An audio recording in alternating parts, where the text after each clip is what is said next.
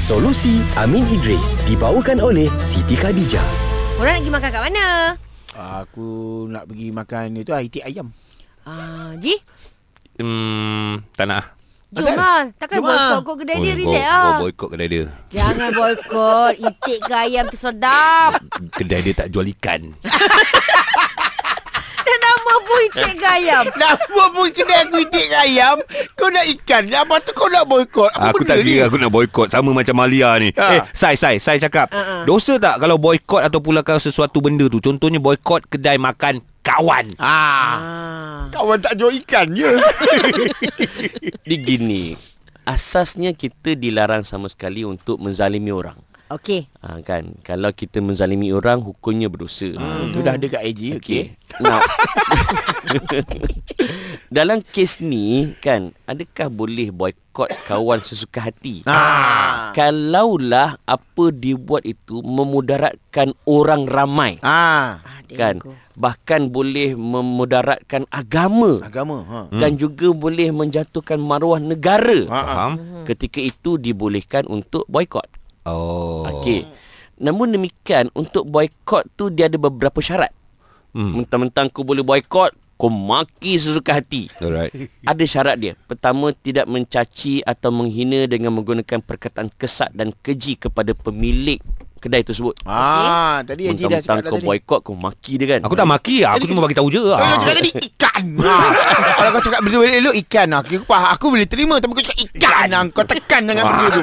Sabar-sabar jangan gaduh. Kedua. Kan? Kedua. Tidak memburuk atau mencederakan mereka yang tidak memboikot. Ah. Oh, kan. aku tak Mentang-mentang tak dia injek tak dengan wati, kau. dia Ah. belasah kan. Oh, faham. Ha, okay. Yang ketiga, tidak menghukum orang lain yang tidak boikot kerana situasi mereka berkemungkinan berbeza dengan situasi kita. Ah, tu. Kita boikot, ada tak boikot? Kita maki ku haram So, kau jodoh tak ikut, ha? maki kenapa kau tak boikot? Kami boikot. Oh. Kita boikot okey lah, tak apalah. Yang tak boikot kita maki. tak boleh lah. Sehingga kan kita menjatuh hukum. Kau ni bukan orang Islam lah. Ah, kau tak boykot. Kau apa. kafir. Ah, salah Ah, kan. okey. Okey. Okay. Yang seterusnya boikot dengan strategi yang membina dan bukan dengan cara terburu-buru tanpa berfikir panjang kerana ia akan merugikan umat Islam secara hmm. secara umum lah. Hmm. Maksudnya kita boikot kedai tu.